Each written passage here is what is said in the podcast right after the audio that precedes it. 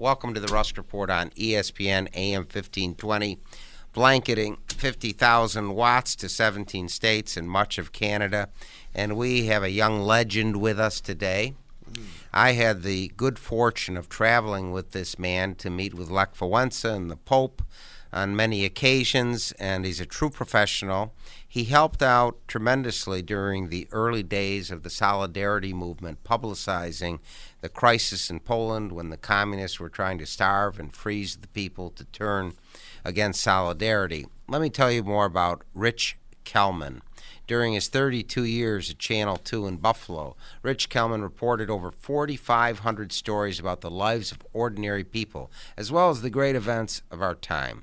Rich has won 2 Emmys, the Edward R. Murrow Award of the Radio Television News Directors Association, the DuPont Columbia School of Journalism Award, and many AP awards for outstanding reporting. He was inducted in the Buffalo Broadcasters Hall of Fame in 2005.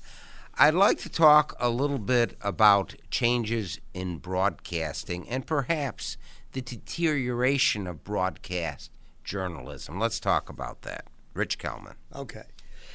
Well, first of all, thanks very much, Brian. It's good to see you again. I think it's been about 10 years since we last talked. Yeah, we did a lot with the Movement for Solidarity years ago.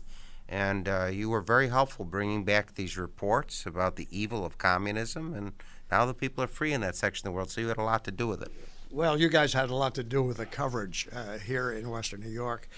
I hosted a dinner the other night celebrating the 100th anniversary of the liberation of Poland and the reconstitution of it in 1918, the end of World War I.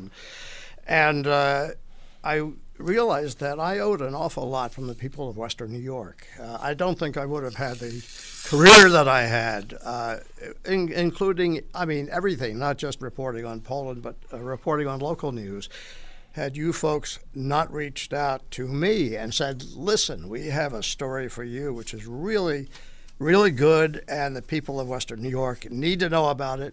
Because of their, first of all, the size of the Polish community, but also the world needs to know about solidarity and the quest for democracy by the Solidarity Movement. And this was around 1981 or so. Right, 81 it all began. Yeah, and I could not have done it, Brian, without your help, without Richard Selecki, who also was as instrumental in getting an interview with Lech Wałęsa, who was he was the icon. That is, if you had to have a statue, it would be Lech Wałęsa, but there were many people behind him in the Solidarity Movement. And they had a quest to overthrow the communist or bypass the communist regime and become free once again. That eventually happened in 1989 to Eastern European countries. But in the meantime, they seemed to me to be a good organization, a wonderful movement in the quest for freedom for Poland. And going there opened my eyes to a part of the world and history beyond the United States that impinges on all of us even today in the quest for freedom. So that was what that was about, and Brian and I worked with others throughout the next decade, I suppose, and maintaining contacts with both Pope John Paul II, the Vatican, and people in Poland and officials as they moved along toward democracy. Well, Rich was very helpful. He brought back the message from Lech Wałęsa and the Pope to hundreds of thousands of people in upstate New York, Ohio, Pennsylvania, Toronto. So he was extremely helpful, and that brought $100 million in food and medicine for the people of Poland so they could have heat, so they could have food, so they could withstand the torture of the communists denying the freedom with solidarity. Let's talk about all the different media choices we have today. When you were starting in broadcasting, it was really basically 3 network affiliates, and now people are probably looking at 32 different Well, we did have the networks. DuPont network early on television, so that was a fourth. So talk about that. Rich Kellman, formerly with Channel 2. Yeah. I remember the evolution of broadcasting. I mean, I was a kid. We were talking about when World War II broke out. I was born in 1940. And I remember my family being very much attuned to the news. They depended on it. They wanted to know what was going on in the world. And as you say, Brian, you know, what did you have? You had radio, but you also had only three television networks, major networks at the time. And you didn't have a lot of competing voices out there telling you what's going on. And by the way, while doing that, interpreting what it is that they were reporting.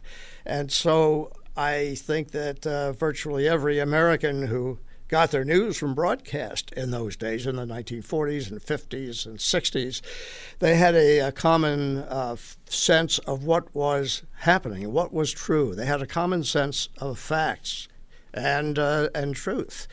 Today, you have, it seems, you know, a platform, a station, a channel, a website. You've got hundreds of them, if not thousands, that we have access to nowadays. And more you find people listening to the stations that they believe reinforces what makes them feel comfortable and what they already believe. And so you have people nowadays listening to and reading news sources that reflect their opinions and their orientation. I think what's happened is we hear a lot about the split in the American people, about the divisiveness going on right now. And that's because, in my view, that you don't really have to listen to anybody else and anybody else's point of view, because you can listen to what you want to hear that makes you feel comfortable. I think that has a tremendous amount of that's the basis for, I think, people not trusting not only news sources but other people in their community. And there's a lot of anger out there, anger at people I would term the other with a capital O, who don't agree with you politically or perhaps religiously. Mm-hmm. And folks seem to like to argue a lot. I don't. I'd like to talk to people about their point of view. I'd like to interview them, just as you're doing, Brian, now. But I don't like to argue and fight, because I think it dehumanizes them. It makes them less than another human being who may have something that I can learn from. We're seeing that a lot, and as a result, we're seeing a sweep of nationalism, sweeping away, if you will, Europe and the way things used to be in Europe and in other parts of the world and in the United States and other countries in the West. So I don't think it's good. People don't seem to trust as much as they used to. And how we're going to move on from here is a big issue from this point on. But we do have to work together to try to fix this as best we can. Well, we hope so. We hope more people can work together, as you have in broadcasting. You've always tried to bring people together and to bring dialogue and discussion instead of fighting and animosity. You're always a unifier in your position in broadcasting, a role model for all. If you're listening in Buffalo or Toronto or Washington, D.C., drop us a note. Please write to Brian Rusk, ESPN, AM 1520, 500 Corporate Parkway, Suite 200. Buffalo, New York. Here's a plug for a newspaper that has had Rich's picture in many, many times over the years. I'm talking about the Ampol Eagle. Mm-hmm. Western New Yorkers love their traditions, and the Ampol Eagle has been writing about Polish-American traditions and events for over 50 years. News and features from a Polish-American perspective can be found in this weekly newspaper, as well as recipes and a calendar of events. Don't miss out on the next cultural presentation or polka dance by reading the Ampol Eagle. The Ampol Eagle is available in many Tops and Wegmans stores. For home delivery, call 716-835-9454. That's 716-835-9454 to have the latest news from Poland and Polonia in your mailbox each week. And I'd like to mention some of our guests we've received letters from, with Bonnie Gordon-Flickinger, Ray Ammerman regarding safe driving, and Raheel Raza regarding the Middle East in her recent book. Coming up, we'll have New York State Supreme Court Justice Frank Caruso and another veteran broadcaster who was one of the heads of Lifetime Television, Paul Noble, who used to tape Bishop Sheen, President John F. Kennedy, in studios in New York, and Eleanor Roosevelt. Well, I got to tell you something, Brian. Yeah. Bishop Sheen, my father loved that. Now, in New York, he watched it? No, he watched it at, it was on the ABC network. Mm-hmm. And you know who was opposite to Bishop Sheen on television at that hour? Guess who? It was 8 p.m. on Tuesdays. Oh, okay. Milton Berle. So, well, he was colorful, Bishop Sheen. He very was, colorful. And my father liked him a lot, and we are not Catholic. And he was not, but he admired what Sheen had to say and how he said it. You know, I remember that today. I hadn't thought about that, Brian, in until the 50s, you brought this up. Yeah. No, we're going to have the guy who produced that program for many years. Oh, ask him about it. How did Sheen communicate with so many people who were not Catholic, and which is an important quality, I think, in anybody communicating. You've got to talk to the people you want to communicate with and talk in their language. But my father used to, if you will, religiously watch Bishop Fulton J. Sheen Tuesday night, 8 o'clock, opposite Milton Berle. Meantime, we were upstairs, my sister and me, and we were watching Milton Berle on another TV set.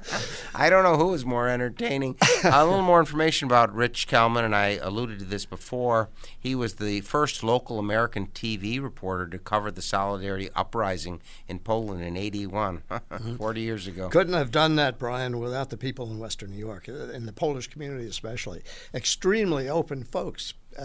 They contacted me. I didn't say, give me a story, or I noticed that solidarity is something that we ought to pay attention to. They contacted me, and you were among them, and they were persistent. And we also had the telethon for Poland at WGRZ-TV. We raised about $300,000 at the studios, and we had the first telethon in the United States from Buffalo, and then Chicago copied us with Bobby Vinton. But anyway, Rich's reports included interviews with the leader of the Solidarity Movement and later president of Poland, Lech Wałęsa, and other officials of the labor movement that helped bring about the fall of the Soviet Union. Rich also covered Pope John Paul II in the Vatican and during his visits to the U.S. and Canada. A tremendous broadcaster, a very honest, decent man. Let's talk about the quality of our journalists today. I understand there's quite a problem that a lot of these young people don't write that well. Their English isn't that good. Their pronunciation isn't that good. Well, look. What's the problem with the young people today in journalism? I don't know, Brian. You know, we're always saying, these kids today. Yeah. But look, the only way you get older and wiser is to get older and wiser. That's why I believe that stations need a mix of veterans who've been around for a while, and they have a perspective that you can't have at age 18, 19, 20, or 21. And yet the young people know the technology and they know the culture of today. So we can learn from each other. And I found that as very, very helpful to me to be able to talk to young people about the way they see things. One of the young people I talk with quite a bit is my daughter, Lori. And Lori is a reporter for the Associated Press in Washington. And you can imagine the exciting life that she's having right now in her profession. She was a history major at SUNY Albany, and she went to the Democratic National Convention as an intern in 1988, and she came away from that saying, oh, wow, this is what I want to do. She was a history major. My father loved history and would talk to her about it. And this kind of grew through our family, and I'm very proud of her today. I think she's doing a terrific job. How would I say anything else, right? Well, I was very happy because I brought a legend in print journalism to Western New York who was a dear friend of mine who passed, Arnold de Borchgrave, who was the editor-in-chief of the Washington Times, former senior vice president of Newsweek, and author of Spike and Monimbo. And Rich Kellman we had as the MC for the dinner, I believe it was the Amherst Republican dinner at Samuel's Grand Manor about 30 years ago.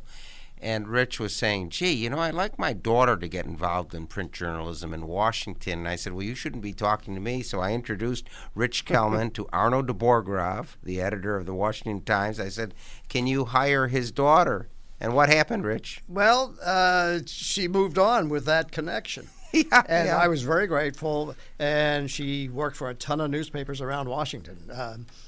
And eventually ended up at the Associated Press. She's been there 20 years, and knowledgeable and smart, and we laugh a lot. We tell stories by phone. We call each other every once in a while on our way home after work. From the car, she'll talk and say, you won't believe what happened. Mm-hmm. But at the same time, we don't laugh at people necessarily. We just think that things are the human comedy. And she's doing really fine, and I'm very happy that she found her purpose in life. Plus, she is married to a great guy who, by the way, works for the Pentagon. And they have two children, a boy and a girl, and the boy is 17, hoping to go to the Naval Academy. Great. I sure Wonderful. Wish he could do that. He's exactly what they need now. He's smart. He's principled. Patriotic too. Well, and, that's good. That's good. Well, I'm great. I'm glad. And I was very fortunate when I was a delegate at the Republican National Convention. A man from Washington came up to interview me as a delegate. Don Gagne with NPR came to my home to interview me about Trump. So I'm afraid to ask what you told him. What did you tell him? Well, I was pretty positive, but I said you have to work together with the opposition. I was a legislator, and I worked with liberal Democrats. I mean, Crystal Peoples and we voted the same way for different reasons. Mm-hmm. Now let's talk about the foundation of democracy, the press, and how important that is to democracy. You talked about the polarization in America. How important is the press? It is essential. I think we all agree on that. But if you ask average folks nowadays, how important is the press in sustaining, keeping our democracy alive, they would say it's important. But if you ask them to define what press is, are any people lying to you? Are they lying to you on purpose? What should be done to report things in a way that you think might be fair and balanced? They won't agree. So the principle of the free press is essential, as we all agree, I believe. And the question is, how do you produce a sense of trust between the people and those providing the news? It is very difficult today, and that's an enormous problem. But I do remember some of the great sayings. First of all, when I talked to Tim Russert, one of the final times that he was here in Buffalo years ago, he said that, I asked him, I said, did you ever want to be a priest? Because he was from South Buffalo. He said, funny you ask. Yeah, I did for a short time.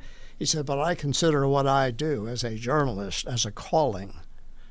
What that means is that you put the public's interest ahead of your own, because you want to make sure that you do a service for other people. You help other people understand what's going on in the world.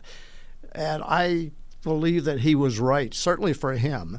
And I try to think of that too, that people depend on what I say and what I report. And I want to make sure I get it right. And I'm telling you, Brian, there were nights when I would go home after doing, let us say, an investigative report for Channel 2 and praying that I don't get a phone call saying that I was wrong about something really important, instrumental. I've always feared being wrong about something, and so I try to research the heck out of it to make sure that I feel certain that what I'm saying is true, that the facts are true to begin with, and that the truth that comes out of that as people perceive it does reflect a way that can help them understand the world. Not easy, but you have to be dedicated. If I may add something else, there are people who are in the business who shouldn't be in the business, in my view. There are people who purposely lie. They will purposely tell a lie or an exaggeration that they know is not true, but they know it's going to gain them a bigger audience because it's, if you will, titillating. It's exciting. It makes them feel something. And specialists in communication have long said that if you want to get people's attention, speak to how they feel, their gut, not so much to the intellect.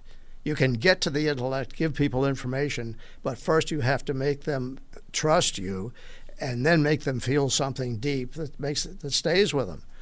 And there are politicians who are skilled at that. Are they ethical? Not in my view. You can't do that in today's world because you can have terrible things happen as a result of misinformation. So it's the people who purposely misstate facts that I think are destructive and hurtful. They damage the public conversation. And I see it all the time. Journalists make mistakes. I've made errors, and I've had to correct them.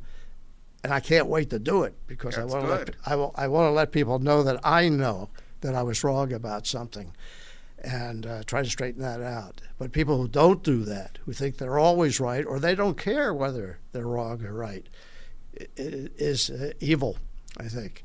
And I see that nowadays because of all of the little cocoons that we can put ourselves in to listen to, say, I don't know, a left-wing radio talk show or a right-wing talk show, because they're, I would say, entertaining. They hold your attention. Whether or not what they're telling you is accurate or in your best interest is another question. Our guest today is Rich Kellman, legendary broadcaster with Channel 2, a man of honor and integrity. We're happy to have him on the Rusk Report on ESPN AM 1520. If you're listening in Cheektowaga, New York, Montreal, or Manhattan, drop us a note. We'd like to hear from you listening to our 50,000 watts of clear channel power. Please write to Brian Rusk, ESPN Radio, 500 Corporate Parkway, Suite 200, Buffalo, New York, 14226. I'd like to mention that I knew Tim Russert well when I was arranging an audience with the Pope. He was there at the Vatican, too. And I have to say, I think he was a much better moderator of Meet the Press because he took both sides. And I'm a conservative Republican, but I think the current host, Chuck Todd, doesn't do what Russert did. Mm-hmm. Russert took both sides. Well, few people do. Yeah, but Russert did. And he was a Democrat, and I was a Republican, but I think he was much better than the man who's on there now. Mm-hmm. I believe that. And also, Russert said he got his start in politics because of the parade I've been running for 33 years, the Pulaski Parade. He met President John F. Kennedy at the Pulaski Parade when he was about 13 years old in Buffalo. You say something very important here, Brian, about the connections in Western New York that we make. I was very pleased to see that Rich Newberg, of course, who is retired from Channel 4, his two sons are in broadcasting. Great. And the older son, David, great guy, when he graduated, I think it was from Colgate University, he went to Los Angeles. And his first job there was as an intern at my younger daughter, Julie's, and her husband's video production company. Oh, good. And he was brilliant. Because you'll like this, as a conservative Republican, he gave added value to their business because he was creative. He came up with things. And they believed in paying interns because they're doing actual labor plus learning. But in return, the whole thing worked beautifully because he gave them ideas and did some programming for them that was very helpful. So that's one example of many that I can give you about the connections that we make. His other son, by the way, Michael, who is in New York working for CNN, and I believe he is now in London covering Brexit, and he's another great guy. So that's good. These are multiple audiences. We joke about the three nice Jewish boys who did so well on three different stations. And Kevin remembers we brought Irv Weinstein here many times. He sat in that chair. Mm-hmm. The late Irv Weinstein, and we're going to talk a little bit about him in a minute. And then you mentioned Rich Newberg, who I've worked with many times, and yourself, and they've all done well, and they appealed to the audiences in Buffalo. We had here at the station Andy Card. He sat in that chair, the former chief of staff for George W. Bush for 6 years, the longest-lasting chief of staff in the history of our country, and he talked about something very lacking in the media, that when he worked for President Bush, all reporters had to have two corroborated sources, and they had to double check any story with two sources. And he said the problem with the media now is they don't have any sources corroborated. They just go and say whatever they want, and that disturbed him a lot. Talk about that, Rich Kellman. Well, ideally, yes, you should have a number of sources to corroborate a story that you're reporting. The problem is that broadcasting has become so competitive nowadays, and there are so many outlets that everybody's trying to be first, and hopefully one of those, it's like throwing things against the wall, you know, that something will stick. But if you listen to the, what I consider the legitimate news outlets, you'll find that they word their statements very carefully. You know, they will say that a source said this or that. If people don't believe the person who's making the statement, then that's not, that style's not going to last very long. But there are people that folks trust, and that's why trust is so important in broadcasting. We have 40 seconds left. You did a beautiful documentary, and Irv Weinstein's daughter, Beth, loved it. Tell us about that little documentary. Oh, yeah. I did a film. It was actually a tribute to Irv by Kadima School in Buffalo, because he and his wife, Elaine, had been longtime supporters of Kadima. And so I did about a 10-minute profile of Irv. And as I said years ago, and I really sat down with him when he retired in 1999, you know, I wish that we had talked long ago. I wish I had known you longer. I really admired him. And at the very end of his life, he said to me, "I'm a lucky guy." And I think Elaine agrees with me. Unfortunately, he died very shortly of ALS. A great man. I'm sorry we have to bring the Rusk Report to a close. We've had a great talk with Rich Kellman, tremendous broadcaster, honest, decent, impartial, a great role model for all journalists. Special thanks to Kevin Carr, our director of production for the last 15 years, who's worked very hard for us. Thank you for enlightening us. Rich Kellman, formerly of WGRZ-TV. Have a great week.